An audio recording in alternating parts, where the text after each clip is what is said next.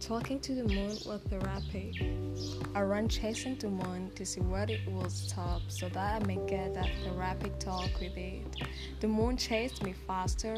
I got tired. I lost it. Then I came up with a new resolution of gazing and staring the sun rise and set. I fell in love with both the sunrise and the sunset. Came the days where there was no sunrise and a very shy sunset. I lost it. I cope with philophobia. I don't fall in love.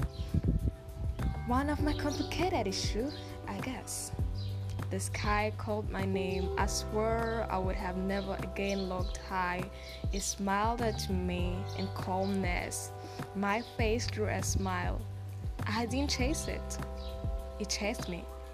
Now, somewhere in the sky, my name is written there. Peace.